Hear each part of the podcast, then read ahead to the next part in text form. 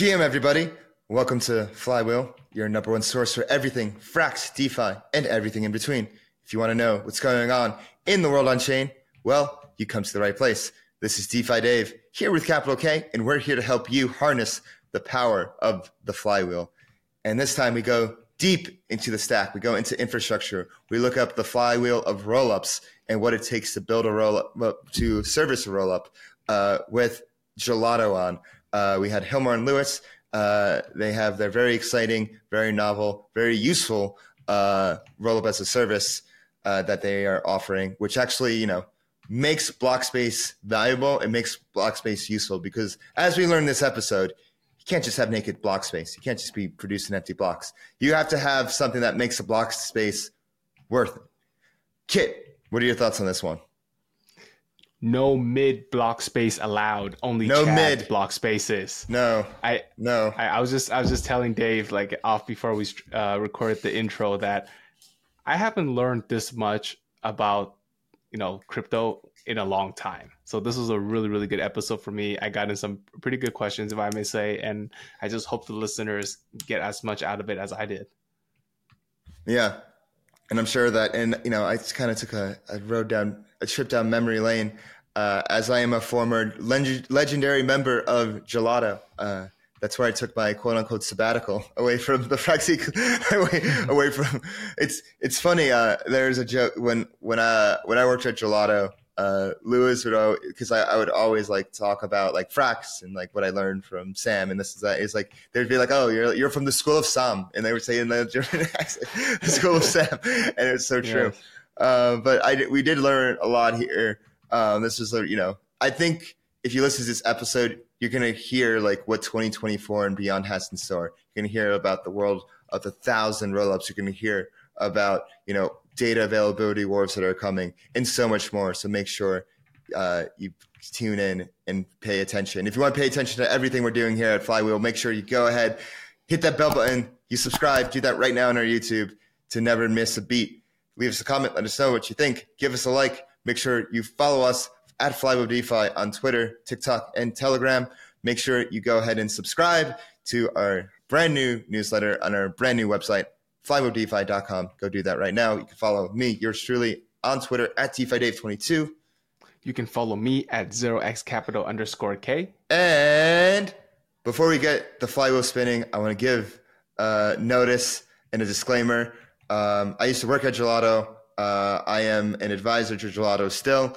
Uh, I do have tokens, so I want to get that out of the way um, because, you know, we need to have those disclaimers. But now that you hear that, let's get the flywheel spinning. Do you hold E T H but don't know what to do with it? Want to earn those juicy liquid staking derivative yields but don't know where to start? Well, Frax E T H is there for you. Frax E T H is Frax's native L S D solution, allowing you to earn boosted yields in multiple ways on your E T H. If you want to get started, go to app dot frax dot finance and turn your E T H into Frax E T H today. All right, everyone. Welcome back to this episode of Flywheel. I'm your host, DeFi Dave, here with Capital K. And this time around, we're getting the inside scoop of what's happening at the Gelato shop. I really wanted to do that pun. I've been waiting to do this pun. This I've been waiting to do this interview for a while because uh, I used to work at Gelato. I was their ninth employee under our guest Hilmar and Luis back in the early days when you could fit everybody on the Zoom chat. And now, how big is Gelato? Oh, you're muted. We're like thirty, thirty people roughly. thirty people. Oh, wow. wow. Yeah. So Hilmar and Luis, the founders of Gelato, thank you so much for coming on. Glad to be here. Yeah. Thanks. Yeah. And uh, before we get into it, uh, let's do a little bit of intros, uh, like who you are, and maybe just like a brief in- intro of Gelato. Cool. All right. So yeah, let me get started. So. Um, I'm Luis. I'm co-founder of Gelato, um, and uh, yeah, Hilmar obviously is, is the other co-founder, and both of us started Gelato roughly four and a half years ago, actually almost five years ago. And uh, yeah, um, I think Dave, you were one of our first employees back in the day, in early yeah. twenty twenty-one, like o- o- almost twenty twenty times, like before Corona even. That was crazy, right? Like that's. Oh no, it was like in the thick of Corona, actually. Oh yeah, it was in the thick. Yeah, yeah. True. I remember yeah. being interviewed by Hilmar, in a, when I was like briefly in Brazil, and I was in a cafe, and Hilmar was like, wait, how are you in a cafe right now? I'm just like, oh, it's Brazil. And he's like, oh. Yeah. So yeah, that's how we, I guess, how we got started with uh, smart contract automation back in the day. And since then, we've been doing uh, account abstraction, relaying, serverless. And uh, as of this year, we launched our Rollup as a Service platform, which is really the hottest thing happening in Gelato right now, and I guess across the industry, really. And very excited to talk about that today with you. Yeah, because when I was at Gelato, I would pitch it as, you know, general uh, automation. It's like general service automation. And now you guys have evolved to like basically go to the level under, to the infrastructure, to basically the picks and pickaxes and shovels of the roll-ups and having them function and letting them, you know, letting them do their thing. So like, uh, how did that evolution happen? Yeah, so I think actually it's quite interesting because um, uh, we don't really think of this as like a pivot or something. It's more like the logical next step that we had to do in order to make our middleware services that sort of we had built already for four years now um, way more powerful and useful. So, for example, um, for our account abstraction services, our Gelato Relay and Gelato One Balance System, Uh, which has been used by many projects already to sponsor transactions, to completely abstract away gas for users and so on. Um, the problem with these systems is they are quite useful to build much more powerful applications, um, like gasless applications and so on, that sort of are much better in user experience than pre-existing Web three applications. But usually you'll run into all sorts of issues because the underlying base layer simply doesn't scale yet, right? So, for example, even on a cheaper network like Polygon, we've seen that many of the developers that wanted to use, that, that wanted to sponsor transactions for their users with our uh, A P Is, and they ended up not being able to do that because it was just too expensive at scale. Like on Ethereum anyways, right? But even on cheaper even networks. On Polygon, you, even on Polygon. Yes, even chains. On Polygon. Like if you if you think at scale, which we often don't do in crypto because like we have ten users or something, right? Like, but if you actually think at scale, like thousand, hundred thousand, a million users, then these networks you, you very quickly become prohibitively expensive. Uh, and mm. then people revert to asking their users to pay for gas again and so on. And then we're back to this sort of Stone Ages again, where we assume that every mainstream user ha- has to learn about MetaMask and setting gas prices and so on, which is horrible, right? So, so actually we realized that the underlying base layer has to change for, for our other technologies to become useful and really powerful. And with Rollup, uh, with sort of this advent of Rollup and, and this new technology coming on the market with O P and Polygon Z K E V M and Orbit and so on from Arbitrum, we saw this opportunity for us to really, for the first time, be able to go to the base layer and um, use these new technologies, these frameworks to um, build the base layers ourselves, like build Rollups ourselves that are much cheaper, much more scalable, much faster. Uh, and, and now our uh, pre-existing services, Gelato Automate, Gelato Web three Functions, uh, Gelato One Balance and Relay, they can now be integrated into these rollups. And they, for the first time, developers can now literally afford to pay for every transaction. So these, like, it's, it's sort of this this flywheel, if you will, uh, no pun intended, uh, but, but yeah. Uh, if I had a shot, I would take it right now, but it's eight a.m. but, but okay, so evolution of Gelato, you had these smart contract automation services. And then when Rollups came about, I mean, then actually you had Relay. I feel like Relay was like the first instance of, you know, automate making life easier for the user at, and for protocols at like at a wide scale. And then you guys had Rollup as a service, and it's like it was the logical next step in automation and making life easier for users. And now all those services you have for smart contract automations can just be on top of the Rollup as a service. And so it's very logical how it all like builds on top of each other. Yeah. And I, I think, so we actually, if you look at, if you look at our website right now, and we have been sort of thinking. You have a beautiful website, by the way. Thank Thanks a lot. Um, and we like, we sort of thought about Gelato for quite some time now already as sort of like a, a, a cloud platform for Web three, where mm. we build a platform that hosts and operates Web three specific cloud services, similar to what happened in like the early two thousands in cloud computing for Web two.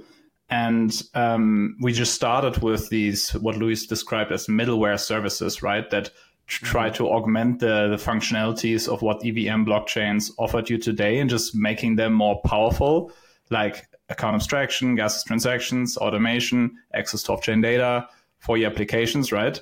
These are all things that like blockchains by themselves don't support. And um, part of, of that sort of service now in this new paradigm, which is like we used to live in this paradigm of one single blockchain and all the applications on top of it, right? But now we are moving away from it. We're moving into a world of a thousand blockchains, of application-specific blockchains, of ecosystem chains. And there will be, we just started, like we are just at the very, very start of a new era. And next year, I'm pretty sure we'll have at least a thousand L twos. It, it a may, thousand might sound, L twos. It wow. might sound crazy, but we'll have a thousand L twos. It will accelerate. And, and we are basically trying to make this happen by making it as easy, as cost-effective, as, as scalable to actually roll these out. Rolling these out, right? Um, continuously. Rolling and, these um, out. Nice. And Gel- um, wait, so Gelato rolling out chains? That's very fitting. Yeah, exactly. And um, yeah, if you know, you know. And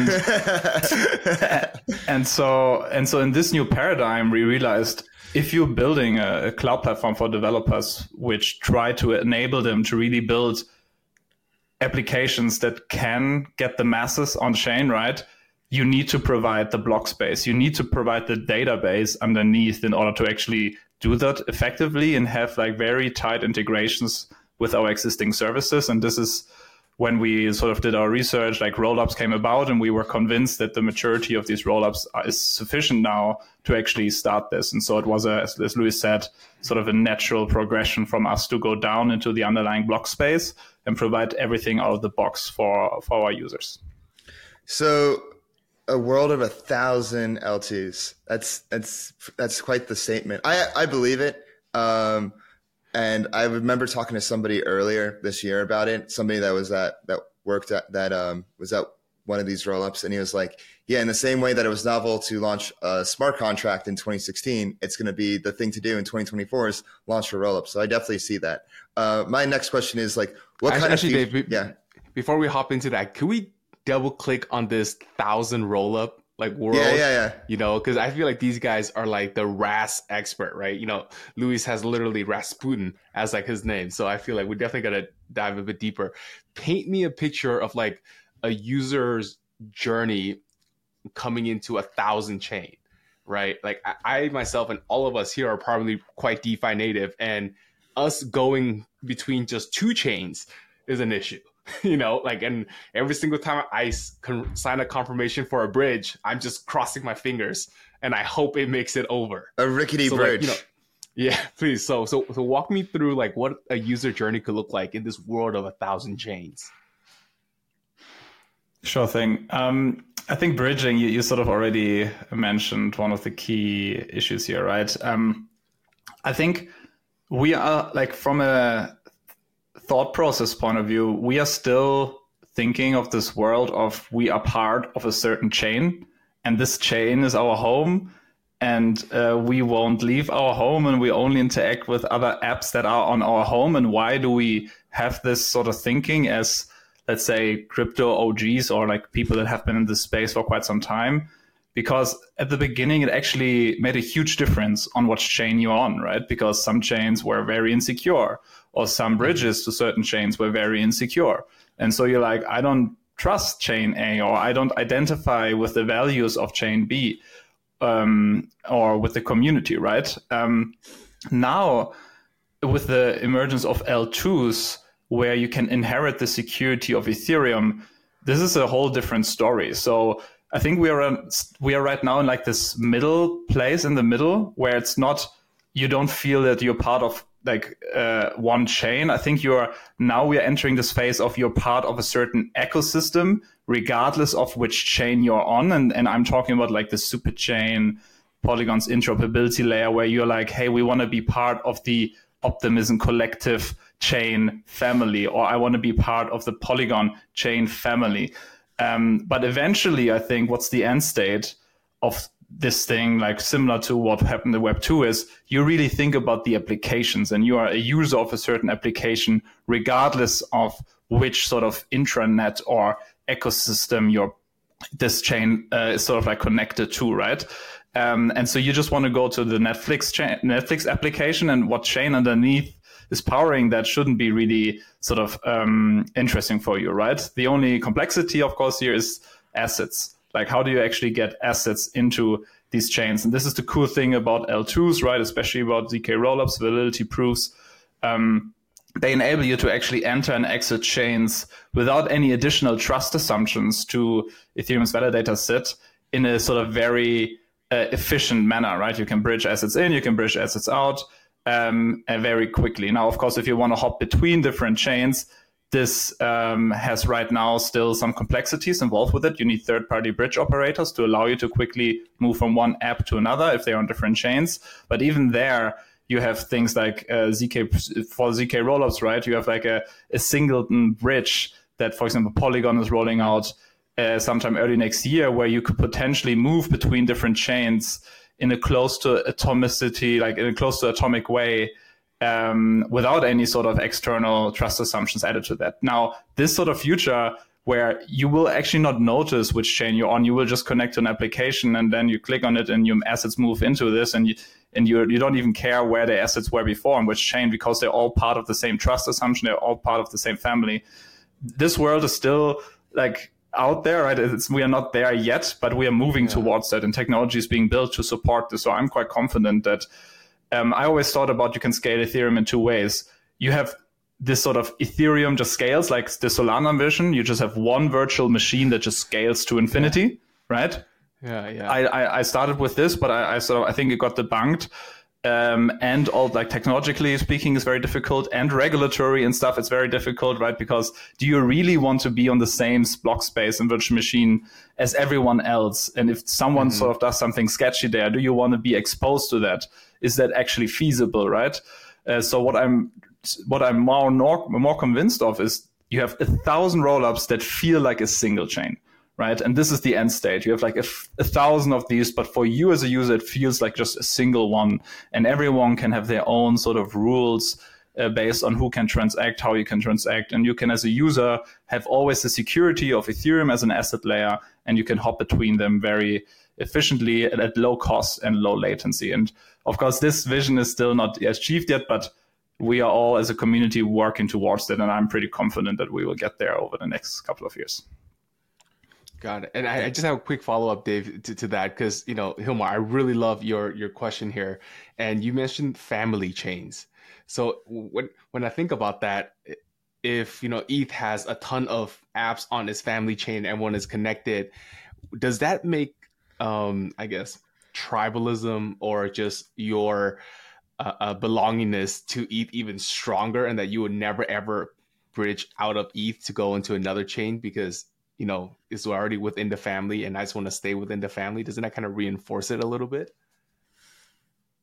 For sure. Uh, I think, like, if you think about the, like, who's becoming the user of Ethereum? The user of Ethereum are now layer twos.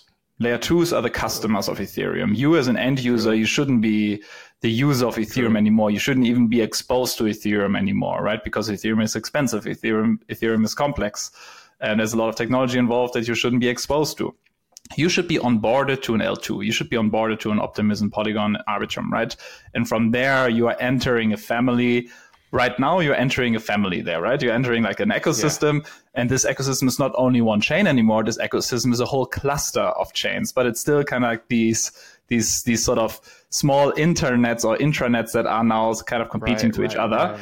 And if either what we will see is we'll have one of them grow much bigger than everyone else, and everyone is kind of like converging onto this internet, and they're saying, hey, this is the standard uh, that we adopt, or you will have a very seamless, low latent um, cross sort of ecosystem communication layer that then sort of combines them all into a single piece, um, T C I P sort of for mm-hmm. Web three, right? That then makes it seem like uh, just one single internet, even though it consists of these clusters. Beautiful answer. And maybe to double click on on on basically what is so weird today, right? We are all crypto natives here, and for us it's quite normal to pick a chain, right? And that is absurd if you think about it. Like, it's, it's okay for this early cohort of users, but that's not how mainstream users operate or think, right? Like, for example, when you want to watch a movie, you go to Netflix, right? You don't say, I will go to the Google servers where I can find Netflix, or I will go to the A W S servers. That's where exactly I can find... what I was thinking yeah. in terms of... Yeah. It's such a weird thing, right? Like to, to even, right. we are so right. influenced by this because that's, we are so early in the space, but obviously this, this doesn't scale to, to the masses. Um, and even we had to learn so much about this. And basically we're all like tech fans now and chain fans. Mm. And, and I think, um, the issue here is that we all still come from this world of, um, chain first or like fat protocol thesis, when actually the applications is what matters the most, right? And, And nowadays we select chains because we want to farm an airdrop on some chain, right? And why? Because the applications usually suck so much still that the only way you actually use it is if you get paid for it, right?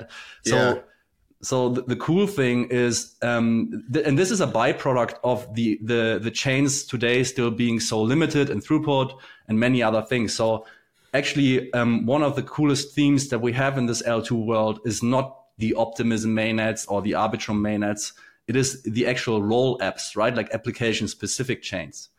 And once you unlock this, and, and by the way, one of the most prominent examples, one of the earliest movers here are dYdX.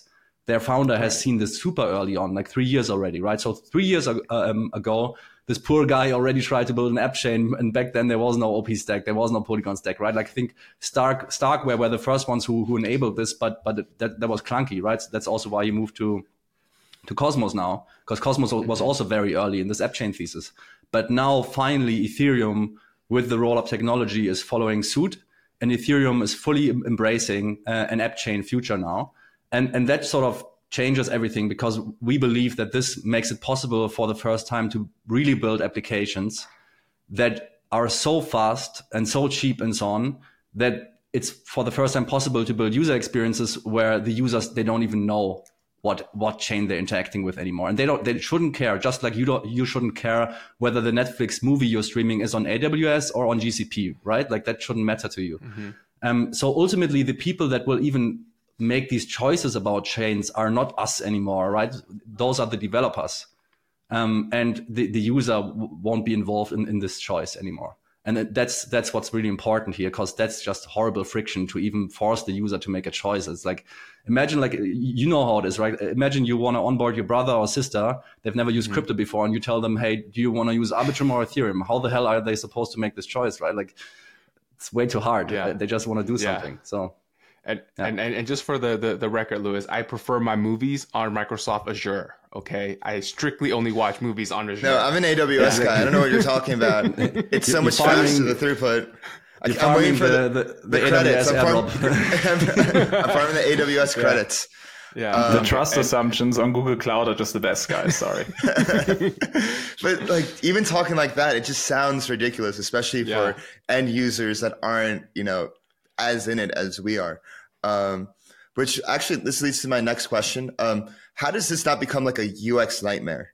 Like between all these different chains, like how do we, like, I think we all agree, like, yes, that application thesis, world of a thousand chains. Yes. But like, how do we make sure that the, the whole U X experience is seamless for the end user? So, so yeah, I think the first step here is to realize another hot take, um, which oh, is serious. probably, probably there will only be a handful of very big applications that will all live on their own chain. So the, the many users might just use one application, right? They might just want to trade on a perp dex, and they might never leave that chain, right? So, so you, you don't even have this cross chain friction, because ultimately if you operate within the same chain, rollup as a service is strictly better. Because in, in that context, you can basically build a, an, an application that is super cheap, basically zero gas um, applications, super fast, and everything will look and feel much better than it does on any of the chains today. So now the only question is, okay, what if the applications that you want to use are deployed on different chains, right? Then we always have this bridging issue that you already alluded to earlier. And there, it's really just a question for the developer again to abstract this as much as possible And one thing that's beautiful with the rollup technology as compared to, um, you know, building another sidechain and so on, is that the rollup technology, especially Z K rollups, uh, one of the key inventions, or maybe the key invention they have, is secure cross-chain messaging. And, and um, the, the further the technology evolves, the more quickly and the cheaply can you actually securely um, basically migrate assets and so on between chains. So this is for the developers to work with. They have amazing tools available thanks to these rollup technologies. And that's also what the superchain is and so on, right? From O P as well. It's basically just figuring out how can we connect these different servers, right? Just think, think of World of Warcraft servers. How can we connect them so that users can move between them freely? Um, and this is going to take some more time, but that's what everybody is sort of working on in the long term. And and as a user, you, you won't notice this. Uh, the developer basically has to deal with these complexities. And uh, and yeah, and then uh, the hot take really is that some people still believe that the feature of Ethereum as a single chain is that smart contracts can talk synchronously with each other, atomically with each other, sort of like these flash loans and so on. And actually, I believe that it's already proven that ninety percent or so of applications work perfectly fine without this. They don't need to co-locate on the same block space with another application to talk in this manner. Like most applications are totally fine to asynchronously talk to each other. And we've seen the same development in, in the web, which initially there was a lot of synchronous blocking communication. And now the web technology, essentially what they brought was asynchronous server calls, AJAX and so on in the nineties. And, and that's how the web works nowadays. Uh, it's mostly asynchronous. And this is this will also happen with chains. Like they will talk to each other in an asynchronous manner, and this will get extremely fast so that it even feels synchronous in some instances. And that's where shared sequencing at some point will come in, and, and other technologies. But again, like most applications, for most of the time, they don't even need this um, communication. Only when a user wants to maybe move some assets over to another application. But there, the user will be fine waiting for like you know a minute or probably less. There won't be a, a big issue here.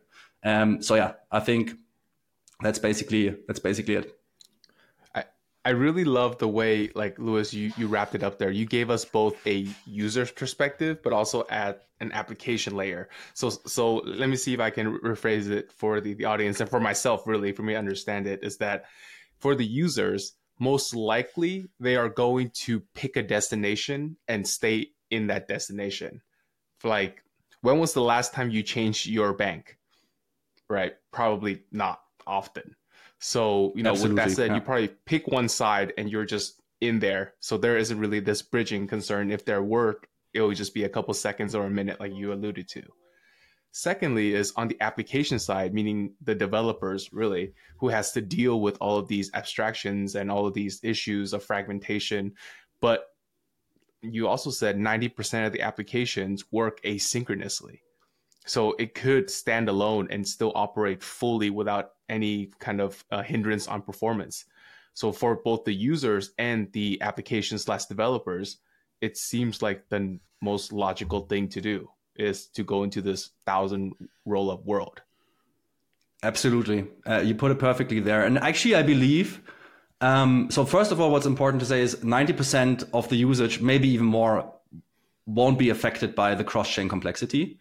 And the small set of usage that will be will still be handled in a very good way. Actually, I believe um, this will be better than what we're used to in, in the Web two land. Like like you mentioned, the bank example, it will probably be much more frictionful for you to change between two banks or two stock exchanges nowadays than it will be in it the is. future to change application and, and crypto between two chains. Like that will actually feel better than Web two is today. So yeah, it, it will just be solved, I think, by the technology that we have available to us.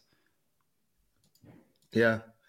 Um, something I was going to ask, uh, with all these different L twos coming out, um, what kind, and with your rollup as a service, what kind of feature requests do you have? What kind of app chains are you seeing uh, come up? Uh, I'm curious to see what's being, or hear what's being built uh, in the world, in this new thousand chain, thousand rollup world.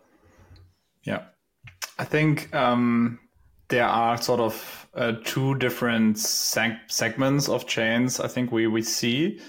One is uh, that we discussed uh, a bit now, these application-specific chains that really leverage having control and power over their own block space uh, to significantly and radically improve U X for their customers. So we are talking about D E Xs that like you we are talking about the D E Xs with the centralized exchange like user experience. You get low latency, you get um, M E V protection, you get uh, zero gas, you get all these kind of things now in a in an L two world, while still being fully non-custodial and um, you being able to bridge assets in and out without many trust assumptions, right? Into this sort of application, which is now, let's say, like the decentralized Binance or the decentralized F T X, right? These kind of mm. things. Uh, and, and this also, is, of course, holds true to like games and um, social platforms and, and on all these all these applications where U X is really important. This is kind of like the one segment. I think before we see the explosion in there, Um, what we are actually seeing right now is um, a, a sort of trend towards creating these themed chains or ecosystem chains. Um, and this is basically projects that want to own a narrative. So they come in and they say, we before that, if we wanted to be the chain for supply chain, or we wanted to be the, the social fi chain, or we want to be the Bitcoin focused chain, or we want to be the a real world asset chain, right?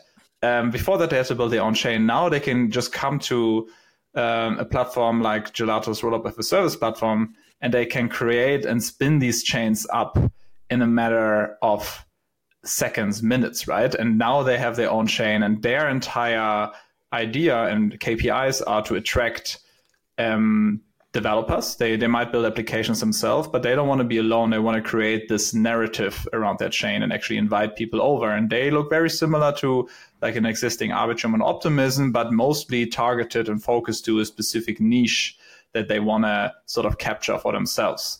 Um, and this is also, I think, where for now, like a, one of the biggest value adds that, that we are bringing to the table here exist for for projects that want to do this, because what our realization was very early on in this movement to a thousand uh, rollups uh, is that the rollup, the just the rollup, just the naked blockchain is very very um, limited, and it's not really useful for you as a project, right? What actually makes projects useful are all these tools that we at Gelato, for example, have been building over the years: automation, smart contract, uh, uh, smart contract automation, uh, account abstraction, right?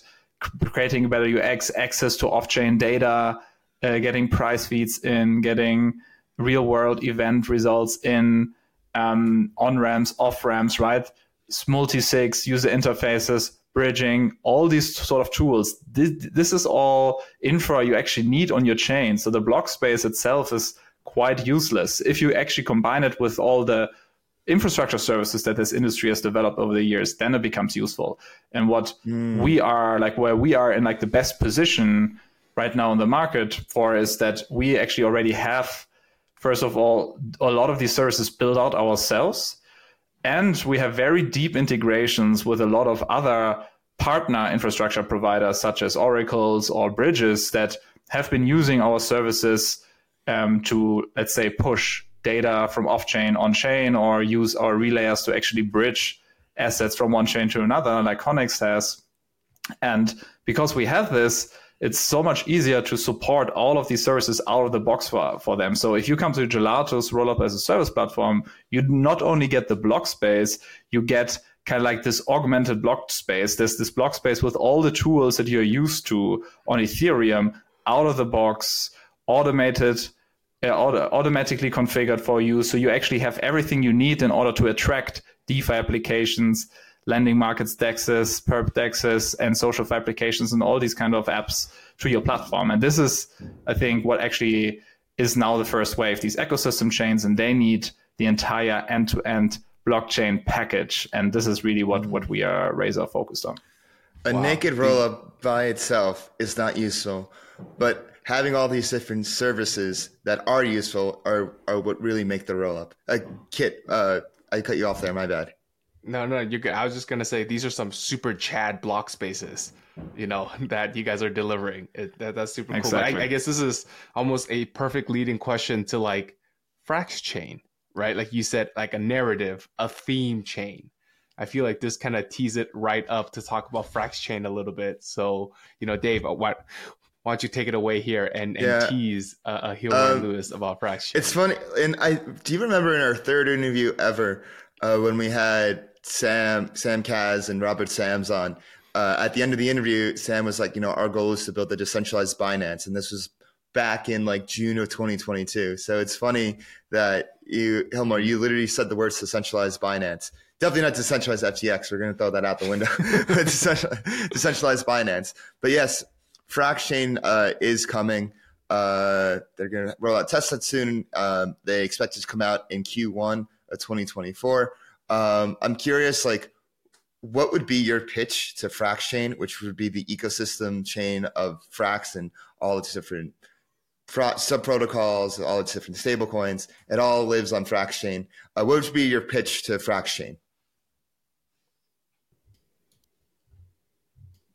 Yeah, maybe I can start. Uh, yeah, so um, my pitch would be uh, that building out all of this infrastructure, and it's not just running the rollup sequencer, but it's also building all of these integrations that you need with oracles, with block explorers, with indexers, um, with, you know, bridges, um, automation, account abstraction, if you want that on the chain as well. That is a lot of engineering work. And it's a lot of time spent on building and then, most importantly, monitoring these dependencies on a day-to-day basis. And there's a lot of things that can go wrong, right? Um, and sort of monitoring these on a day-to-day basis, building them out in the first place, upgrading them and so on, is a huge undertaking that you really want a specialized team to be doing. And the beauty of a rollup as a service architecture, and in general the beauty of L twos, is that, at least that might be another hot take, but I think it is the point of these things to allow for for example a centralized sequencer to operate this chain, because you have things like fault proofs and zk proofs and so on, and um, by centralizing the operation you can actually gain huge efficiency gains. You can have way more throughput. You, the machines that this uh, operator can use can be way more scalable, Um, way beefier and so on. So actually delegating this to a team uh, like Gelato, Rollup as a Service, is basically very aligned with the architecture and the purpose of the Rollup technology. That doesn't mean that we won't add decentralized sequencing in the future and so on. We have a, a set of node operators, um, staking facilities, Chorus One, P two P, B Y Labs, that all operate Gelato executors already today. But I think overall it's completely aligned with the architecture to lean into it and to get the most out of it. And for me, that means having a specialized team, operate the sequencer, build build out all of these integrations that make the rollup useful. And then um, Frax Chain can focus on what it's best at, what the product is, which which is, you know, financial products, stable coins, lending markets, swap facilities, whatnot. Uh, and they don't have to be bogged down by the day-to-day of actually maintaining a chain. But they do not have to trust us, at least in a, only in a very minimal way, because if they go with a zero-knowledge rollup, for example, and the, the magic of zero-knowledge proofs sort of give you a thirty-minute by thirty-minute, in, in the future it will be sort of minute-by-minute guarantee that if the operator acts maliciously or goes down, you can always sort of, you know... Um, keep all of the assets secured on Ethereum and so on. So there's the, the, the things that the, the, the operator can do in, in, in like a emergency situation are very limited. The trust is very minimized. And, and yeah, you can always have fallbacks or, or something like that uh, to keep the chains going. But, but yeah, I think it's basically this technology allows you for the first time to be using the decentralized asset layer of Ethereum and what other data availability layers you might want to use, like Celestia and so on, that we all integrate with, um, and still be able to leverage the benefits of having a specialized team and operator really scale up your chain and scale up all of these integrations. So I think it's it's like really a perfect combination of technologies here that allowed for that allow for a very scalable, trust minimized setup. Ultimately, still leveraging Ethereum in some ways if you want to secure the assets on that layer. Yeah, and maybe to, to double click on the early point that Luis made around the setup, at the end of the day, if you want to come to like in Ethereum parity when it comes to like the infrastructure that you have on there, um, it will take you like three to four months, three to four or five months to get every board. Like you have to talk to fifty different providers. You have to make fifty different deals. You have to let them deploy, configure everything until you have them ready. Then you are on testnet. And then you can repeat the same thing for production, right? What we did with our existing customers, let's say like Asta Network, that is also a, an ecosystem chain, like we can cut these, we can cut your go-to-market for your ecosystem chain down to uh, a matter of days compared to weeks, right? Why? Because we also deploy not only our, our, our own services that you need, but we also also deploy and configure external services because we have partnerships and integrations with them. For example, Redstone oracles are by default always available on Gelato L twos. Why? Because we actually have a deep integration with them to have them be uh, ready. And if Frax needs price oracles for E T H, U S D C, or, or, or, or Frax or, or whatnot, right? This is something they can get natively out of the box on our platform. So yeah, it just saves a ton of time. Mm. Yeah. What um, I was gonna ask, when Gelato chain? There will be a thousand Gelato chains if you think about uh, it. Right? I mean, I mean, oh, Gelato chain. Power chains, gel yes. chain. Well, uh, every we'll be p- producing blocks for like a thousand chains, and actually we uh, also have uh, we have an interesting way of of tying this back to the token. Uh, so ooh, obviously, that leads to my next question. So yeah, go go ahead. Yeah. So so obviously. Um, I mean, what will Gelato look like, right? Um, in five years, in ten years, and so on. Essentially, what we're building is an extremely valuable, uh, extremely verifiable, scalable block production factory. Um, so, and not just block production, but we're also building this Web three cloud computing platform uh, where every block we produce is linked to um, oracles, block explorers, indexers, and all of this. So the value per megabyte of block that we have is, is much higher than any other block because we might have M E V protection in there. We might have the freshest data in there. Um, and and really, that's that's what we're building. And in this world, one way we will make revenue from this is obviously with the sequencing revenue. Although, um, especially in the early days, Um, we will do like a lot of revenue sharing with the chains and, and maybe some other operators and so on. But ultimately, Gelato will be like this block production powerhouse where a big chunk of every block produced in our world will be from a Gelato sequencer. And um, that that will have some costs, right? Um, obviously, we, our main goal is to bring the gas cost down for the user. Um, so we want this to scale. We don't want to over...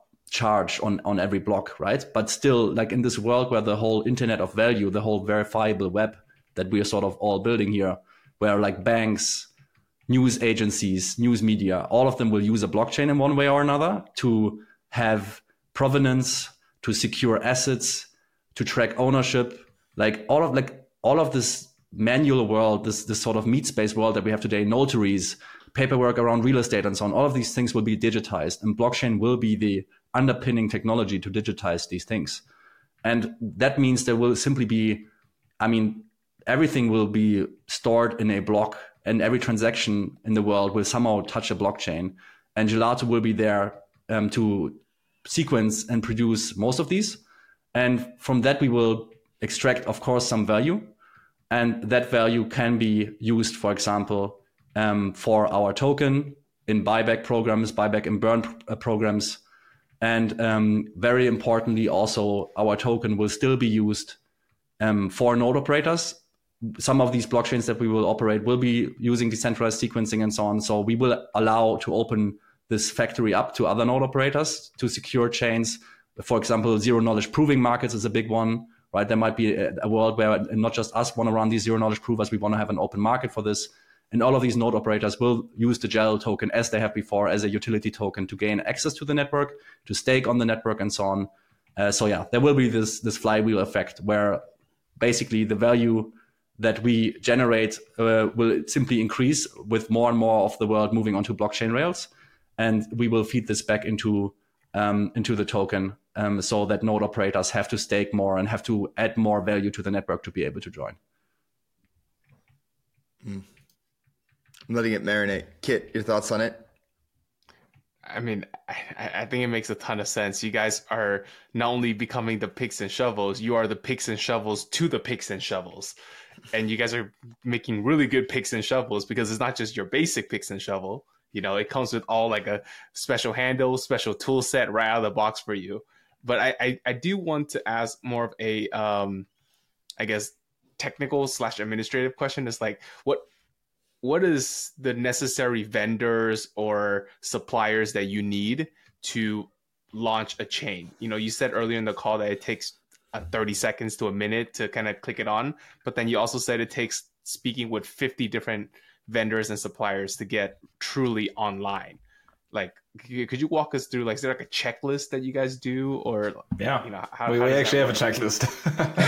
and, Please walk um, us through that. And so the checklist is really dependent on the application. Everything starts with the application. The beauty is, like, we are we are really like working together with applications and solving their specific use cases. Let's say the perp dex might need different services from a Web three game, from a SocialFi application, right? From a um, okay. from can, can we so, use Blast as the example?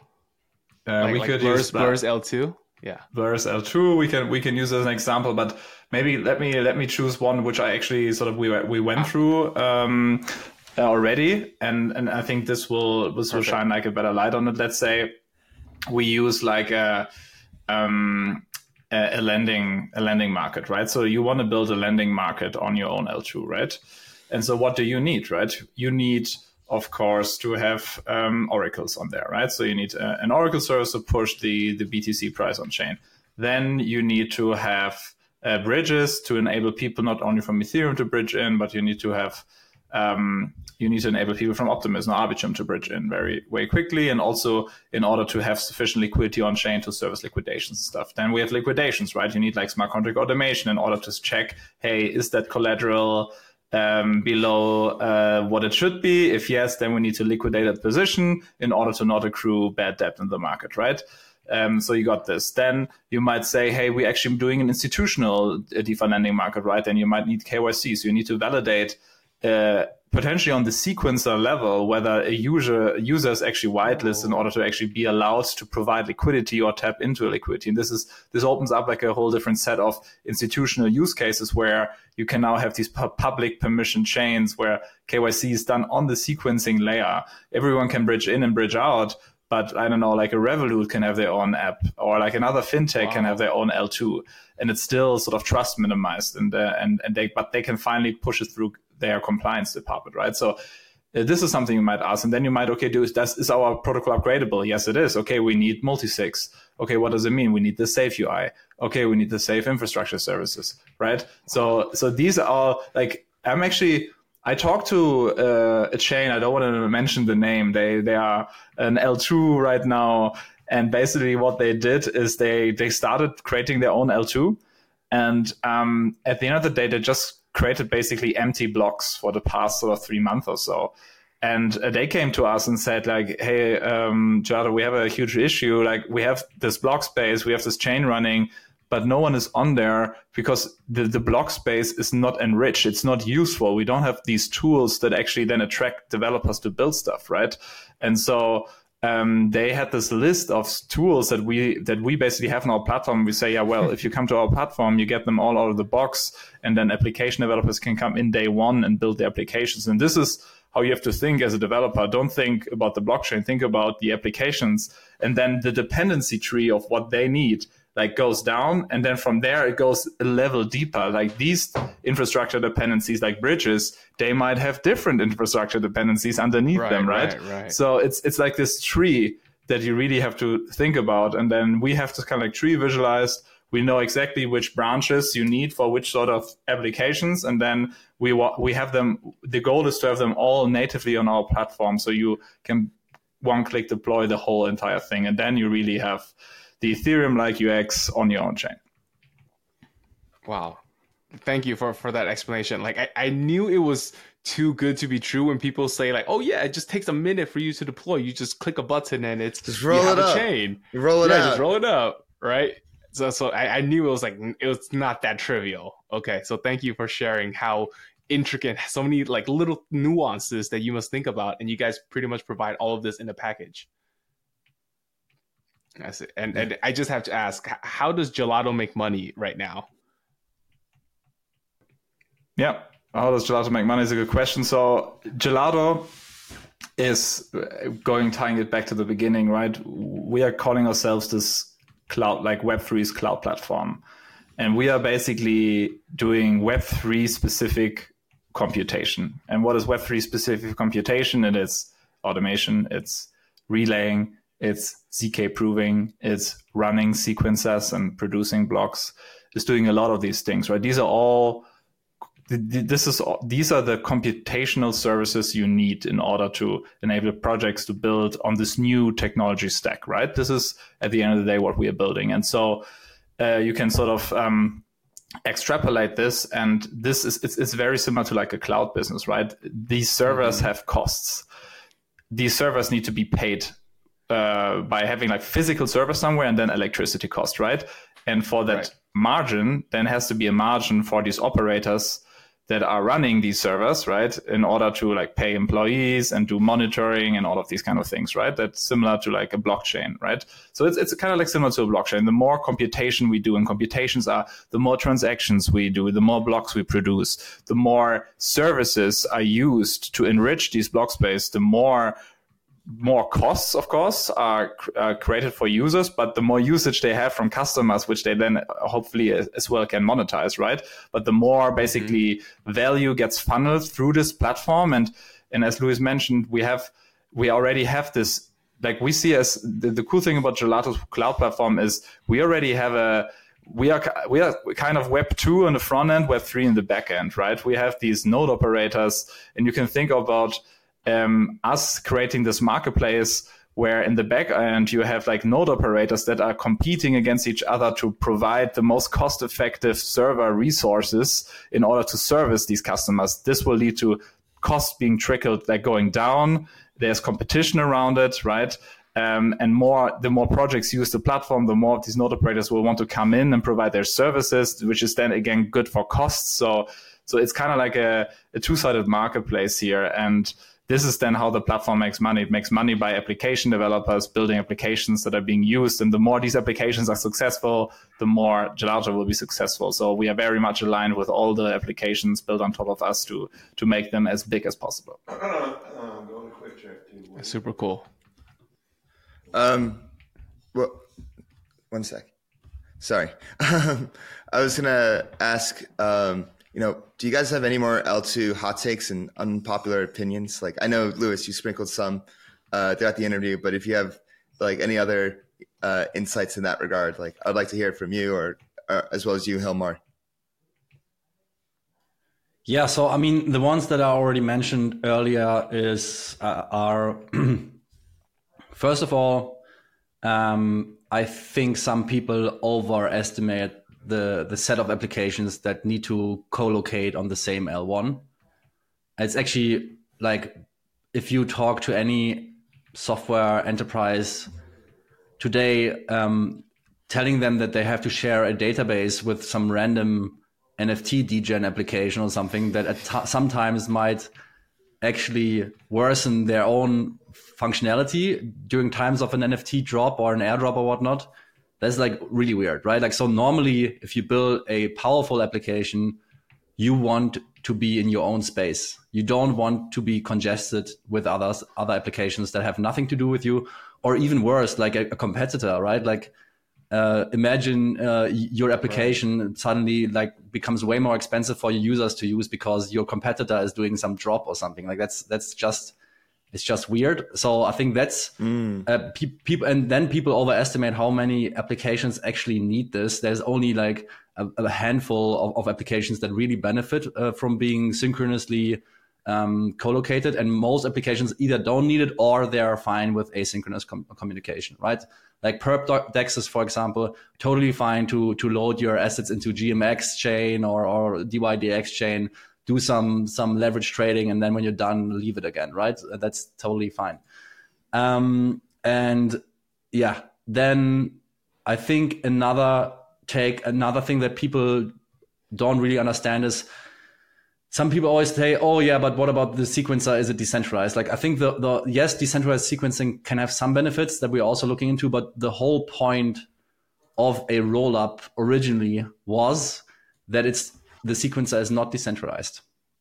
And that's really a hot take, because if you think about, this is maybe like a, a bit of a technical detour here, but if you think about how Ethereum was designed and why it didn't scale, is Ethereum essentially says, everybody in, in the world runs a node, sort of a validator node or something, and everybody has to compute everything. So you duplicate or replicate the work of everyone else. Um, and this is how you verify the chain. Like everybody to, to verify the chain has to do all of the work. And that doesn't scale well, right? Because then you want to be decentralized. Um, you, you need to be friendly to sort of smaller nodes that want to stake from home and so on. And now you're asking everybody to do this work and, and to do it in twelve seconds or whatnot. And, and you know, that's that's just not very scalable. So what rollups do is they say, okay, instead of doing this, we just ask one guy, right, to, to run all of the computation. Uh, and this would be a Gelato rollup as a service sequencer. And then this operator produces a proof. In the zero knowledge sense, the, um, the operator then also has to prove and, um, and, and post a proof with Uh, with the sequencing batch. Um, and now the, the nice thing about the proof is that everybody can very cheaply verify this. So people, the, the beauty of, of rollup technology, and especially Z K rollup technology, is you're not asking everyone, uh, like, you know, you're not asking this decentralized set of nodes to all, you know, pr- uh, do the same work. No, you're just asking them to, to ver- verify the proof, which, which is very cheap, can be done very cheaply. But you still have like one single leader node, the sequencer, the single sequencer, who can be a huge machine. So you, you don't have to worry about home stakers and mom and pop shops, you know, verifying the chain. Like you can literally have a huge machine um, processing millions of transactions um, and still uh, ver- like producing a, a proof that everybody can verify. And they don't also have to process these millions of transactions. They can just verify the proof, which is a compressed form of saying that, that the state transition function, everything was done correctly by that single operator. So, so yeah, the hot take here is like, some people seem to think that we have to replicate what Ethereum has, like uh, be as decentralized as Ethereum, have as many sequencers as Ethereum has nodes, but then you end up with the same unscalable technology as the L one. You're just rebuilding the L one, and then you're back to the problem where it doesn't scale again, right? So then you have L threes. People, yes. So then you need to go like do an L three, and then you start all over again. So so people have to understand a bit that the decentralization of the sequencer doesn't matter so much. Like arguably, it doesn't matter at all. Now there are some things where decentralized sequencing is still nice, right? Like to protect against downtime. But this you can even do in a centralized setting, to be honest, right? Like if you are a good operator, you will decentralize within your own setting to make sure that if you're right, down on right. one location, you have other locations, to, like geographic decentralization, right? Um, but but yeah, overall, like it is good to have maybe have fallbacks and, and sort of uh, other provers and so on to protect against liveness failures of the chain. But that's pretty much it, right? Like as long as the, the zero knowledge proving mechanism works and the fault proof mechanism in the optimistic sense works, the trust assumptions are clear.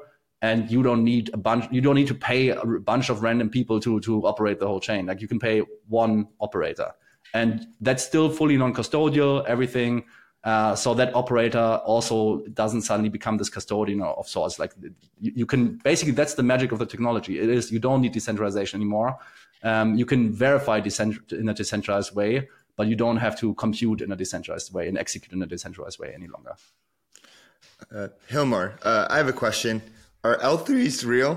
Oh, my voice. Are L threes real? Well, what about L fours and L fives? No, yeah. um, L threes are definitely real. Um, and L threes also have some benefits um, over L twos, um, depending on how technical we want to now go to. But for me, the major benefit of an L three today, which is just like a rollup on a, on a, let's say an L two on Arbitrum or an L two on Optimism, right? The major benefit for me there is bridging. uh, or on-ramping and off-ramping, because right now, like Optimism or or like an Arbitrum or so, right, they have direct on and off ramps with centralized exchanges, right?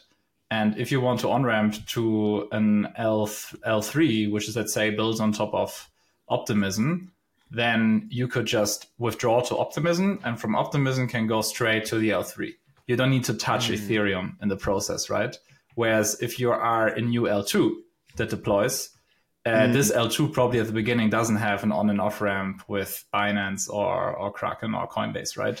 So you need to go Ethereum, and then from Ethereum to uh, the rollup, if you only want to use like a canonical bridge, right? If you if you want to if you're cool with using third-party bridge operators, you can also achieve the same thing by just going to Arbitrum and then moving to the chain. So it's kind of like the routing issue and onboarding issue. Um, when it comes to like transaction cost perspective, if you actually still want to do uh, want to have the the data be published on Ethereum, at the end of the day, then like costs are not significantly lower on an L three than on an L two, because the call data that you're producing will actually, at the end of the day, still have to be posted to Ethereum. So if you're an L three uh, and you do transactions, these transactions have to be posted to L two, right? There they might get validated, but the L two then has to post them to the L one, right? And so right, the costs right. are actually quite similar. There's some compression, I believe, but not significantly. Like the, the real scalability improvements from an L three, uh, but this has nothing to do with an L three, comes from using an off-chain data availability layer, uh, which are not posting data to Ethereum, but posting data to a Celestia or like a, another data availability layer. This is where the real sort of cost benefits come from. So L threes are real. Um, they are, but mostly they are for on and off ramping for me, and for sort of direct licensing, right? Because some uh, ecosystems, these families that we discussed, right? What they basically did is they said, hey, guys, rather than doing L twos, just build L threes on top of me. And the cool thing with this is they can charge easy licensing, because you route mm. your transactions through their chain, and then they mm. can charge licensing fees to that. And the, the sort of payment model to these ecosystems is easier. Whereas if you're just taking their code and you're deploying your own L two, then they don't get any benefit from that, from you using their L two framework, right?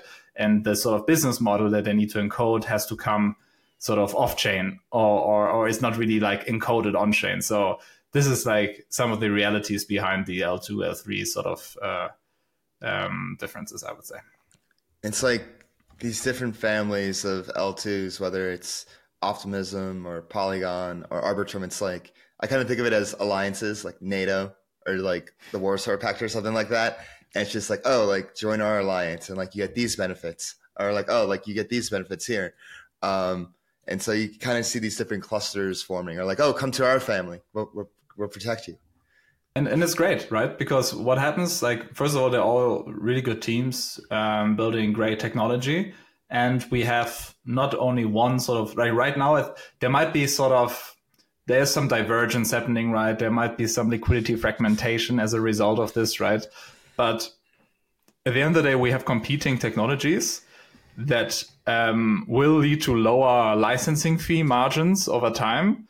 Um, and we can have experiments in the wild to see which ones actually work best and which works, which makes sense, and people can learn from each other. So just from the entire industry, when you think and maximize for technological advancement, it's actually a very good thing that we have these different families that are kind of competing to each other. And who knows, maybe they can all flourish and harmonize with like one sort of layer on top of them, right? That will just harmonize them together, and you can easily move from one place to another.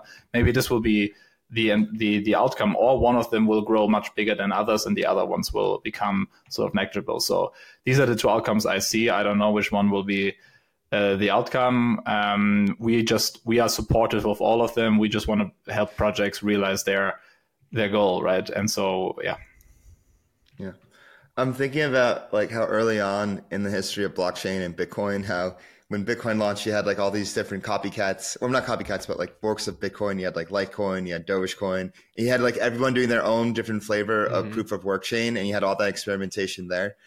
Um, and now you're seeing it with rollups, but there's just so much more tooling, and it's so much more advanced than to like, oh, just like proof of work. We just have a different flavor of like you know, the consensus. It's like, oh, we have a different flavor of like all these different applications and sets. Absolutely. Actually, it's a very interesting point you make, because imagine, like, first of all, there were some Bitcoin copycats like uh, Doge, Dogecoin and so on, right? Litecoin, but not that many. And if you think about what these guys had to do is uh, they had to spend huge resources, right? Like they had to create this own token, which mm-hmm. they had to promote, and then uh, like it's inflationary and so on. Uh, so you really needed a team of crazy degens like the Dogecoin guys to to to be able to experiment, right, with that technology. And with Rollup as a service, we basically um, lower the barrier to entry so massively for any developer to experiment with their own chain, right? Like, do they want to have one uh, below one second block times? Do they want to store their data on Ethereum, Celestia, or maybe an A W S instance, and so on? Like, all of these things are very possible now, and very like they're very cheap to do. Uh, and so we will actually see way more experimentation without people having to launch their own token, which is, you know, also a bit scary and so on. Um, uh, they, they can just literally experiment with the tech and try to build an amazing new chain or application. And I think that's that's really cool, actually. Uh, and another point I also wanted to make, um, going back to what I said earlier about my hot take about roll-up sequencers sort of not needing to be decentralized necessarily. Um, I think this also then begs the question, like, what what is like what's the difference then to a sidechain, right? Like, what's the difference between a um, Gelato L two to like any new sidechain that is literally like run by one operator or so? And and the difference here is the roll-up technology and, and Ethereum, for example, in this example. So, um, and that would also be part of my pitch to Frax Chain. I think ultimately why Rollup as a service is cool is because it reduces the vendor lock-in massively. Um, in general, it makes it much easier to, in the event that the Rollup operator is is basically going out of business or whatnot, you can just continue.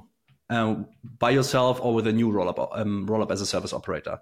And that is because if you build your rollup in such a way, now you can also basically do it in a different way and then you don't reap these benefits. But if you build your rollup in the sort of traditional L two sense, that means that you are using Ethereum as the decentralized asset layer and as the arbitrator of, of any disputes. So, and, and that's really embracing rollup technology to the fullest extent. And, and Celestia will also play a role here, right? Like the, they also think in a similar way. But essentially what this means is, for example, for Frax Chain, you can use Ethereum to secure your stablecoin underlying collateral still and, and all of that. You just use the rollup bridge to make it available in the L two rollup. And in the event that Gelato is going out of business, for example, or, or so, all of the data pertaining to your rollup was made available on Ethereum. So either it's still stored on Ethereum or it was made available there at least so that you can store it elsewhere. And uh, in the event of like Gelato basically, or not just going out of business, but say you would be unhappy with Gelato running your rollup because of costs or whatever it is, just don't like them anymore. You can then very easily switch providers or do it yourself and just sync the whole chain again from Ethereum because all of the data was made available. Um, you can just continue off. Now, there will be some pain with migration for sure, but that, that pain is very much reduced um, as compared to a sidechain model where if the sidechain is down, like you really have an issue. Like um, uh, so, so here we are leveraging decentralized technologies like Ethereum to make sure that you can have continuity even if a rollup sequencer is going out of business or, or like if you just want to switch. So that's, I think, another part of the pitch is you really have like no strong vendor lock-in here thanks to the technology, and you can really secure as much of your assets and data via Ethereum or Celestia or, or other means. You don't you don't have to trust the operator so much. And power on top to of the that, user. Yeah. Let's go. Yes, exactly. Yeah. Power to the app application, right? Power, power to, to the app. Chain. Yeah. And and on top of that, I think the other big so so reduced vendor lock-in, reduced trust is important while while allowing, when you choose a vendor, um, allowing that vendor to operate in the most efficient way and performant way for you. So the best of both worlds. And then on top of that, it's economies of scale. If Frax Chain, for example, wanted to run everything by themselves and build everything by themselves, they would have to, you know, commercially make all of these agreements themselves and so on, and just for a single chain. Gelato is doing this for a thousand chains, right? And this unlocks economies of scale. Like we have contracts with Etherscan, with BlockScout, with Oracles, Indexers, Graph, oh. GoldSky, all of these guys, right? And obviously we get we get keep naming them, keep naming them. Yeah, there's there's many more, but obviously we get much discounted rates with these guys because we don't just operate one chain with them, we operate a thousand, right? So this allows the per unit cost to also be much lower, and essentially this like this is similar to how when you how when you want to build an application nowadays, you would use A W S public cloud or, or Google public cloud. You wouldn't try to rebuild A W S yourself, like at least normally you shouldn't, right? Because these guys have figured out the economies of scale, um, and they they can trickle down that benefit to you as a user, as, as an application builder. So similar similar economies of scale are true here, where if you just want to build yourself, not using Gelato Rollup as a service, you will end up, you know, um, not having these economies of scale, um, and everything will be more expensive and also just obviously way more time consuming. And you you sort of lose a lot of focus on your, your core product if you go go down that route. Uh, I just had a, a general question about like when you do onboard, say, a new person onto the chain, do you let them choose between like, oh, you know, O P Stack or, or Arbitrum Stack or Polygon Stack? Or do you just like, are, are people choosing, are people coming to you who wants to roll up even choosing a specific flavor of gelato? Yep. Flavor? Um, I see what you did there. Gelato flavor, nice one. Um, I think the reality today is that, and this is also maybe a, a hot take, but it's really not about the tech. It's about which family you want to be part of. Oh. This is this is really the feedback we got from the market right now. And so we are helping them and projects, we are helping them get to a fully fledged end-to-end chain as soon as possible, whether they like to use um, the software from, from Project A or Project B. We are not really opinionated around it. We support them mm. either way. Um, and we have very good relationships and, and know the tech stacks of all of these very well. So um, usually they come to us and they say, hey, we've been thinking about this. We want to be part of tribe or family A versus B versus C for whatever reason they have. And then um, they and then we help them achieve this. Sometimes they come to us and they have no idea, basically, right? They just, hey, we uh-huh. want to do this. And then what we basically do is just we lay out the different the stacks and we give them the overview about them and we ask them questions. And there are some there are sometimes there are merits to use this over this, right, uh, based on, on a use case. And then we lay them out, but the decision is always at the at the project. And uh, to be very sort of honest, it's a lot like a lot of the decisions are based on business rather than the tech. So um, community and business. Yeah. So, so, and, and these are out of our control, right? So, so we just mm-hmm. then provide them with all the facts and the uh, uh, information they need to make this decision um, at the end themselves. Yeah. Has there been any patterns that you noticed that like, oh, if you're a DeFi user or a DeFi application, you're most likely going to choose this project over that, or if you're an N F T, you know, what, is there any kind of patterns that you noticed?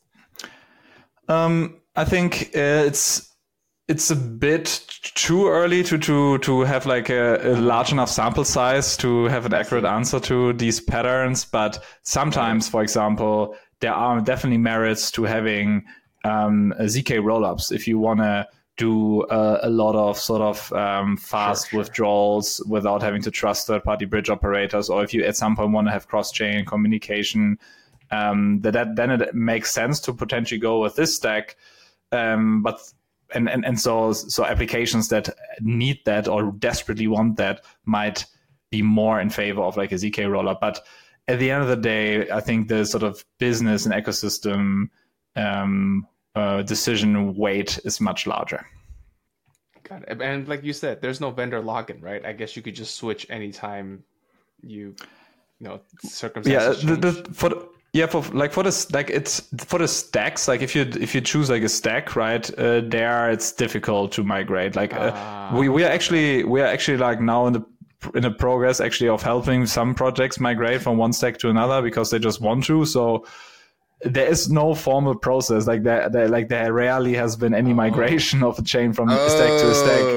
Um, but I think okay. this this will definitely become, like, this will happen a lot. So we are right now actually for the first time doing one of these migrations in the space. And so we want to, eventually it might just be like a button on the U I that you click and then you like swoop, swoop, uh, yep. go in and out. But um, in order to achieve this, this will still take a bit of time. And I think that's a very interesting point, because we almost didn't touch on this, but we are actually super bullish on Polygon two point oh, on O P Superchain, on Arbitrum Orbit, because um, as a Rollup as a service provider, we operate across all of these stacks. Um, and what I mentioned earlier with no vendor lock-in, this is true for the Rollup as a service provider. Like they're um, actually as an application like Frax Chain, um, you have this benefit that you can build your chain with Gelato. But there is a very clear way of dealing with a situation where Gelato uh, services wouldn't be uh, happy, like w- wouldn't make you happy anymore. Um, but there is definitely more lock-in uh, when choosing your stack. Uh, so O P Superchain has um, has network effects, and they have certain operations in there that make it a bit hard to leave. Similar for Polygon two point oh, um, and and yeah, um, but these these. projects are doing an amazing work here. We're working with all of them, uh, and they're really shaping the future here. And obviously we're using their technologies. Um, but yeah, within these ecosystems, I think there's a fair amount of lock-in where you really want to make your decision right early on, because leaving later on will be painful. And actually we're also part, like even we as a, a Rollup as a service provider, we are we are part of the Superchain Collective, for example. We are part of whatever Polygon is coming up with there. Um, mm. and, and we also have commitments to to like legal commitments to the, the so-called oh. law of chains for O P, for example, um, if we want to be part of this. So there's some lock-in there as well. Um, uh, yeah. So these guys also have a very interesting business model. So so bullish on bullish on Polygon, Optimism, Arbitrum, uh, I guess C K Sync as well. All these guys building these stacks are are really, I think they will be very big in the in the next five years. Right. And uh- I'm glad that, that you're excited about them. At, but, you know, on, on my uh, trading screen here, there's also a red button. Is there any ones that you're bearish on?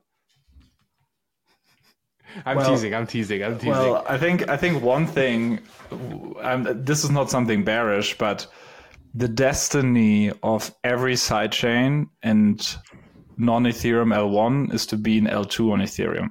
It's oh, the desti- even it's Solana? A, is Solana going to be an L two? The, it's the destiny of all of them. And Ooh, there are just spicy. some people... They gotta all real- kiss the ring. It, it, it, they're just... Some people are just realizing it sooner than others. Um, we are seeing a clear trend internally to this movement and to this setup. And I would expect, if you fast forward twelve months from now, that the majority... Or, or, or more than half probably of, of these alternative um, L ones or so have migrated to, to an L two. You know what's funny? Because I always thought gelato was sweet, but this one is spicy. Okay. Can we double click into this a little bit more, Dave? Because I, I really yeah, want to know, I, I really want to know, like, what is then, uh, I, I guess... Actually, I, I'm going to save that one for last, but I want to ask about EigenLayer. Sorry to switch it up so quickly. But, you know, all this, I haven't been this excited talking about infrastructure since we had Shriram on in February of this year, I think. So you guys have got my juices flowing. How do you see something like EigenLayer fit in with this thousand chain world? Hilmar, Luis, you got your thoughts here? Yeah, maybe I can kick it, kick things off, and Luis, you can you can take it. Um... Uh, afterwards. I think uh, restaking is a very interesting concept, right? Um, and exporting Ethereum security to to other services, I think it uh, has can have a lot of merit for a lot of different applications. So definitely, especially team at EigenLayer, I'm very bullish on the guys. Um, I think one one thing I think the industry itself has to realize is that Luis mentioned, right, this notion of centralized block production, decentralized block validation, right? What are modular blockchains doing? Modular blockchains are actually just enabling us to scale by saying which parts should be hyper decentralized for creating the properties we want, such as censorship resistance and trustlessness and non-custodialness, and which parts of the stack can actually be operated at more scale with certain trade-offs, right? Like data availability, like block production, like these kind of things, right? And so in a world where we, in a world where uh, we are already moving to a more modular architecture and certain infrastructure services become um, where the performance is much more about, much more important than the decentralization, um, yeah, the, the question remains like, with, where do you then need sort of this restaking, sort of um, restaking power to go to? Because if you have a sort of centralized sequencer L two, yeah, if you just, if you want to decentralize it and, and, and, and have like Ethereum nodes suddenly become like the, the sort of sequencers, the only thing you really do here is introduce latency. And you don't really get any benefits of trust assumption, maybe potentially some sort of censorship resistance. But there I'm not really bullish on. So it really depends on the use case here. I think like for data availability or something, something where a more decentralized network is quite uh, important there, like something like EigenDA, for example, I'm super bullish on, similar to like a Celestia and Avail, right? I think there it has a ton of merit. Um, but also when it comes to more subjective things like oracles, like Vitalik wrote this whole blog post about it, where there might be some sort of security concerns that people have to be aware of. But the the the, the notion of, so yeah, I think the, it depends on the use cases, and, and, and data availability is definitely a use case I see. For a lot of other infrastructure services, um, I think it's yet to be seen.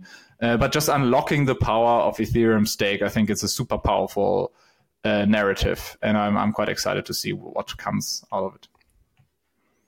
Yeah, I think you've already summed it up pretty well. Like one thing uh, that we're definitely bullish on in terms of EigenLayer is EigenDA. In general, actually, we are now seeing um, like the L two wars were sort of the theme of the last year, maybe, and now we're seeing, I think, going into twenty twenty-four, it will be the wars of the data availability layers. And actually, Ethereum is quite uh, like. Actually, you know, it, it's a bit under attack, if you if you will, because Celestia has basically front run front run the Ethereum uh, roadmap. They've sort of front ran blob space and and dank sharding and so on, right? Like they have it live already, um, and uh, and EigenDA is also joining this uh, this war, and and uh, Avail, right? Another thing that's uh, spun out of Polygon is also coming online, I think, next year. So uh, I already heard that L two beat will have a section on D A. Um, and and yeah, so I think that's very interesting follow. One thing with restaking that might, like, I don't know exactly with Celestia what the economics are, what the sort of security mechanism is. Um, so don't quote me on this, but I feel like if you are bullish EigenLayer, one thing they might have uh, over Celestia, for example, is that they don't need T R to be super successful and super big to secure in the network, which probably is what Celestia somehow needs, but don't quote me on this. Um, there they have the beauty of launching a data availability layer that uh, that can use Ethereum restaking, right? That can borrow um, collateral, essentially staking collateral from Ethereum to secure the whole thing, and they don't have to generate their own token and whatnot. That being said, I'm personally very bullish on Celestia. I think they have an amazing team. They have produced some of the best content in the last year. Like I watched the Modular Summit videos. Like I, I was more excited by it than than the E C C videos from Ethereum, to be honest. I think they've been they've been like Mustafa, Ismail, these guys. Uh, they've been shaping this narrative um, for some time now, and, and I'm very bullish on them. Yeah, uh, Kit, you said you had another question. Uh, no, no, no. I, I, I changed my mind. I'm I'm gonna keep that one off screen. Okay. Um, so you mentioned like you see the coming quote unquote war in twenty twenty-four and into the future is this data availability war. So can you describe or can you define in your own words what data availability is? Why is there a war?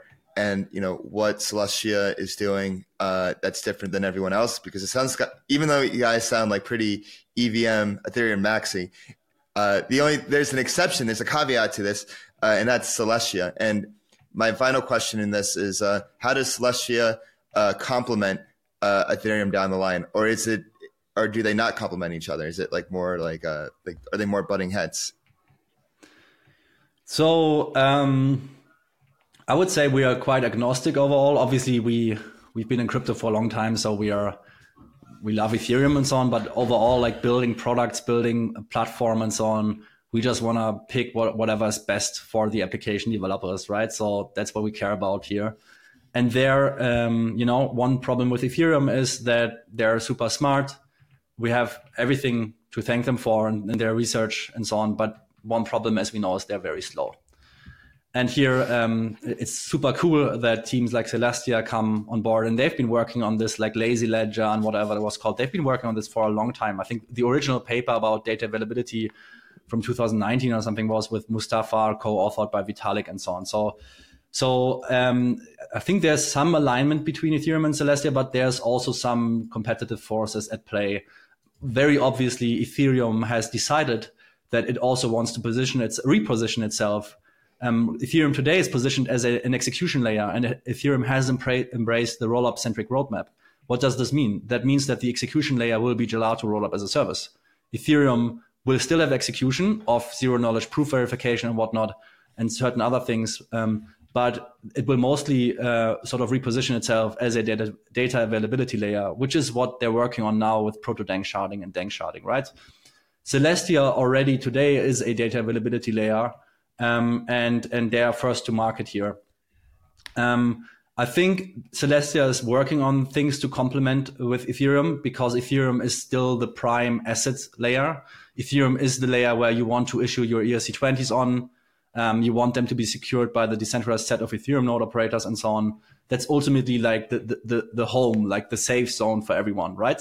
Whatever you do with these as- assets, whether you teleport them into a, an L two perp dex and then back or whatnot, that, that's up to us.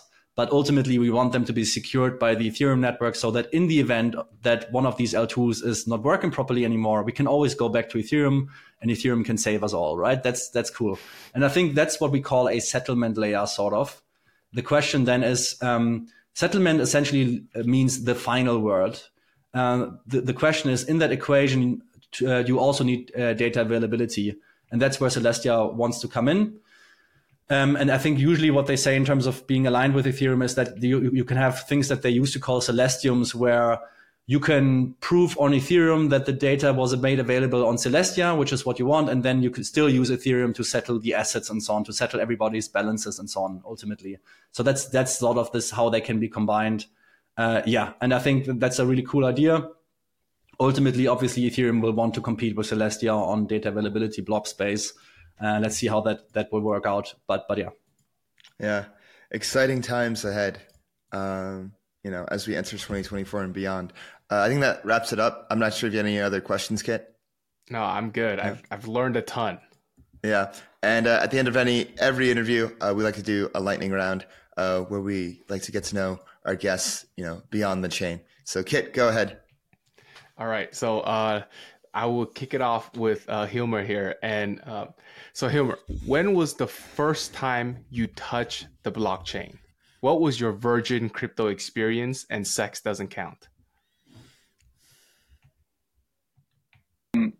Yeah, I aped into the DAO uh, in twenty sixteen. Um, so I actually didn't like, I owned Ether before I owned Bitcoin. So I I literally didn't wow. want to own E T H. I just wanted to participate in the DAO. I'm like, what is this fucking E T H I have to buy in order to uh, send a transaction and put my money in there? And uh, so I had to download the Mist Browser, run a full node, and then ape into the DAO, and then it got hacked, and then Ethereum split. So this was like my first, um, my first on-chain transaction. Damn! So you actually hold Ethereum Classic. Yeah. Like actually at one point. Wow. Okay. Super cool. How about you, Luis? What what was your virgin crypto experience? Mine is a bit more boring, uh, but Hilmar and I were living together when, when he first aped into the DAO and so on. So I, I noticed that something weird was going on there. But yeah, for me, I just bought E T H on Kraken back in the day, uh, like early two thousand seventeen or something. And then I think, if I remember correctly, the first thing I did was buy an E N S domain, I think. Um, oh. Yeah, getpusher dot E T H. And that was one of my first interactions that I, that I remember. And then I participated in some I C Os in twenty seventeen, like some, some weird stuff that isn't even live anymore. Of course. And then uh, as a counter to that, what is your favorite off-chain touch grass activity? Let's start with Luis in reverse order this time. I'm trying to remember the last time I touched grass, to be honest. It's a bit sad, but I guess here, I mean, in Switzerland, right, like the Gelato H Q is in Zug, uh, and I, I just love shredding, snowboarding, skiing, and so on. Wow. That's, touch that's snow. My favorite sport. Yeah, touch snow. Cool. All right, Dave. Yeah, for... Oh, sorry, yeah, Hilmar, for... go ahead. Yeah, for for me, it's definitely probably uh, cooking. I, I like to I like to spend some time at the kitchen and cook a meal and uh, listen to some podcasts or not listen to anything and just like do this for a couple of hours. What What do you cook and what podcasts do you listen to? The Flywheel, of course. Uh, yes, yes. It's the one I listen to every single time. Um, and I actually listen to a lot of non-crypto podcasts as well, uh, just about like history on the internet and these kind of things that fascinate me. Um, and uh, the last thing, um, the last larger thing I cooked, but this was like for eleven people, was uh, uh, a Philly Wellington uh, and also a vegan version using portobello mushrooms instead of filet mignon. So. Mm, yeah, you're making me but that was what I was. I spent the entire day in the kitchen, so it was a pretty long session.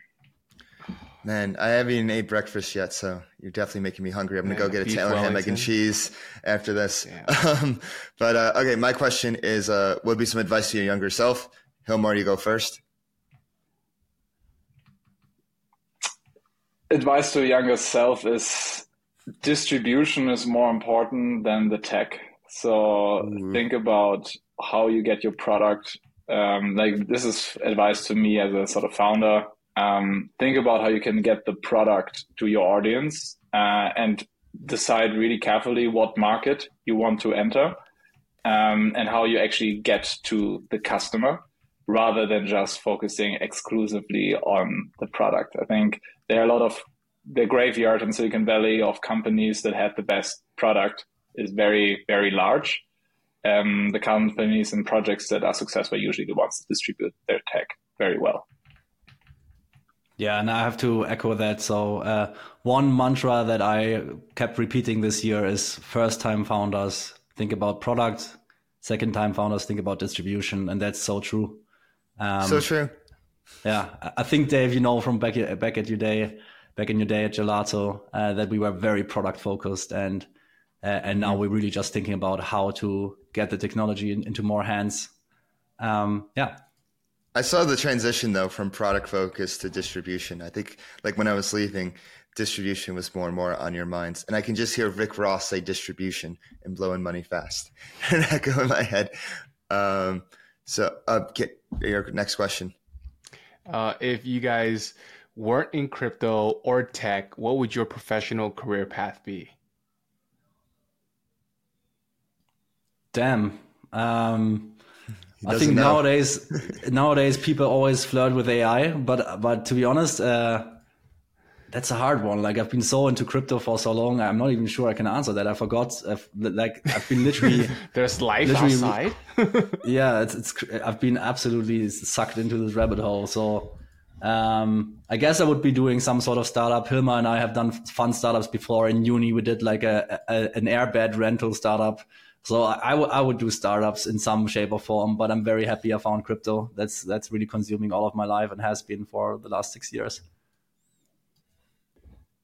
Yeah, okay, cool. Well, How one one tech that I'm very interested in is like V R, A R. So I'm I actually believe this is the biggest bull case for crypto. I think crypto, like real world assets, are cool, but it will take ages to get them all on chain. Digital native assets are the ones where blockchains really shine. And we will soon enter an era where there will be billions and billions of digital assets being created. As soon as you got something in front of your eyes where you merge the virtual and the real world, everything changes and there will be assets everywhere and they will all be digital. And there will be more digital assets than physical, probably already are if you count like M P threes and so on. And this will just unlock a whole new platform, and blockchains will be the engine that powers the ownership, provenance, uh, provenance, and uh, the, the the swapping between them. And so I would actually build like a really cool apps on top of like A R and um, like potentially with fashion and, and, and these kind of things. I think there are a lot of cool, very cool startups that are doing this. So I'm quite bullish on this. Mm. Uh, one more question for me. Uh, who do you want to see on Flywheel next? Who would you recommend as a guest? I think definitely Ari Rodriguez from Arrakis. I think we had him on. Uh, yeah, but I think there has been like uh, the new what what Arrakis is working on. I think oh, the is, new Arrakis. Oh, yeah, the new da- new dawn. It goes uh, the, the new dawn, uh, L V R mitigation, uh, how you can, how the DEX landscape will change, how DEXs are changing, how you will communicate directly with block builders in order to fill trades. Uh, I think the team has been doing a ton of really, really interesting research and um, has a clear vision around how the future of value exchange will look on chain. And so I will definitely highly recommend to to get Ari back on the pod so to chat about it. Mm. All right. Yeah, for me, I think you probably already did that, but I would definitely want to listen to Sam from Frax about what are the exact plans for Frax chain. Um, how, like, like what can be made possible by, by becoming a chain? What, what can we make possible? What wasn't possible before? And uh, that would be really interesting. And then another one is definitely Mustafa. Ideally, you could have an episode with Mustafa and and uh, Sriram from EigenDA or something, and just talking about the, the upcoming Ooh. D A wars. That would be spicy. Yeah, the belligerence. yeah. Um, um, we'll definitely keep both in mind. We have a history of uh, bringing on our recommendations. Uh, so thank you for that. And thank you both for coming on. Uh, this was a fun insightful episode. Before you go, let's hear uh, what your social media profiles are so people go, can fo- go follow you and go follow Gelato. HilmarX on, on Telegram, HilmarXO on, on Twitter. Still need to get the HilmarX there. For me, it's a good pusher, although I'm rebranding to Rasputin and also uh, might be rebranding to Block Pusher soon. Uh, but yeah, good pusher at good pusher on Twitter and at Gelato Network uh, to follow Gelato. All right, go follow them. You hear, hear folks, the world of a thousand chains coming soon, T M. Thanks, guys, for coming on. We'll see you soon. Thank you so much, guys. See you soon. Thank you. Ciao. And welcome to the post game. I'm your host, DeFi Dave, here with Capital K, and wow is right. Uh, this was quite the dense episode, really going into the future of the world on chain and the world of rollups and the world of data availability. And I can keep going and going. But Kit, um, I know you were quite impressed with this episode. Bro, you know, normally I'm not as excited um, for like non-heavy DeFi stuff. But this one, it really got my juice flowing. Like this was like Sriram level, EigenLayer level of like curiosity that sparked in me. Yeah, and I knew it was going to happen. I knew it. It was, it was bullish. It was definitely a good one. I didn't realize there was so much nuance, like because everybody's like, "Oh, you could deploy a chain right now in less than five minutes." Like literally, yeah. I've heard that at least three times, you know. And I, I knew it was never that trivial, and I'm glad they gave us like a lowdown on that. It's actually not that easy, but yeah. fairly easy, but not that easy. What do you think of Hilmar and Luis as founders? I think just that last part where you asked about the advice and they said is about distribution, that, okay, I know they get it. And I think that they're thinking that their priority stack makes is the right way to think about it. And I really like how he thinks of both the user's perspective, but also the application perspective. Yeah. Because the, the, the real users of a blockchain is, let's be honest, it's the developers first. Then the, the, you know, yeah. everybody comes after that. The users aren't thinking about A W S. No, see, I only watch my movies on Azure, bro. yeah. Uh, no, I, Hilmar and Luis, the real deal. I, you know, I've worked with, with them I was, for almost a year when I was at Gelato, and I, I saw them take Gelato from before they had a product out, and then they released right. their automation product, and like how they've operated and have been able to evolve and carry Gelato forward from just being smart contract automation to being this whole roll-up as a service stack for, you know, any application and go roll it up. ro- roll up something and launch it in five minutes. It's How quick. Do you feel about that? You know, ever since your I, your your uh, you know time there. Oh, I'm I'm so happy about it. Honestly, I'm so happy this is like the way it evolved, because it's it's a tough business. Like, you know, anything in like crypto is like tough, especially like infrastructure stuff. But what really impresses me about Gelato is, and also like what you have to keep in mind with Gelato is, they see trends before anyone else, and they see trends because they can tangibly see where demand is. Whether it's like smart contract automation, they see what transactions are being automated. It's like, oh, we're like mm-hmm. it's moving outside of DeFi into more like, you know, get general like gaming or th- or something else, this and that. And then they saw this demand for rollups and like, oh, this is gonna be a world of like app chains and stuff. What I what I never what I thought it was really interesting that Luis said is like the ace how app chains can just asynchronously communicate with each other, and it's going to be chill. Um, and how the website works, how the internet and websites all work in that manner anyway. I hadn't really thought of that, and it was the first time I really, you know, questioned like, do we need like everything on just like one chain? Like, what does that mean for something like Solana? And I like, and like, it, it does make sense. It's like if I'm like a protocol, and then there's a competitor protocol, and I'm sharing compute with them, and they're having like a massive airdrop. Well, I'm gonna be fucking pissed. Like, yeah. I, I, I like this interview made me rethink of rethinking ways that I haven't thought of before. And about two weeks ago, I talked to Hilmar, and I realized I had I was thinking about rollups all wrong. I thought the execution was still happening on like the base chain, and the data was just being posted on like the, I had I had it reversed, but it's like the execution ha- happens on the rollup, and the data is just being posted on the main chain. And that's just because like, oh, if we ever want to like check back, or like, oh, if we ever wanted to like mm-hmm. bypass, like we can always, we always have the security of like the main chain of the base layer. Does that make sense? Yeah. No, no, it, it does. I, I mean, at least fortunately for me, I, I kind of un- understood the, at least the mechanic of what the layer two is supposed to offer. I, I just never thought about like all the nuances that you really need to yeah. have in place before that. Like imagine working with fifty vendors every single time. Like n- no wonder this is a very clear, I guess, a pain point for someone wanting to deploy their chain for the first time, right? And mm-hmm. I-, I think that's why I asked about like the revenue question, is because, you know, pr- providing cloud services is one of like Amazon's largest revenue line. Mm-hmm. And I'm like, well, if you guys are going to do that for all of Web three, I think that's worth quite a lot. yeah. yeah. If there is like a team that would be able to go out and get fifty services, it would be the Frax team. like, yeah, true. Yeah. They, you know, I mean, I feel like the Frax, I mean, if you like look at how Frax is built, their philosophy is like, you know, let's build from like, from within, from the ground, like let's build all these sub protocols that fit our needs. And let's like build service, like build what we really need. We'll build it from within. Um, I'm curious, like, you know, how like Gelato could be integrated. Like maybe they can use like parts of Gelato. Uh, we'll see.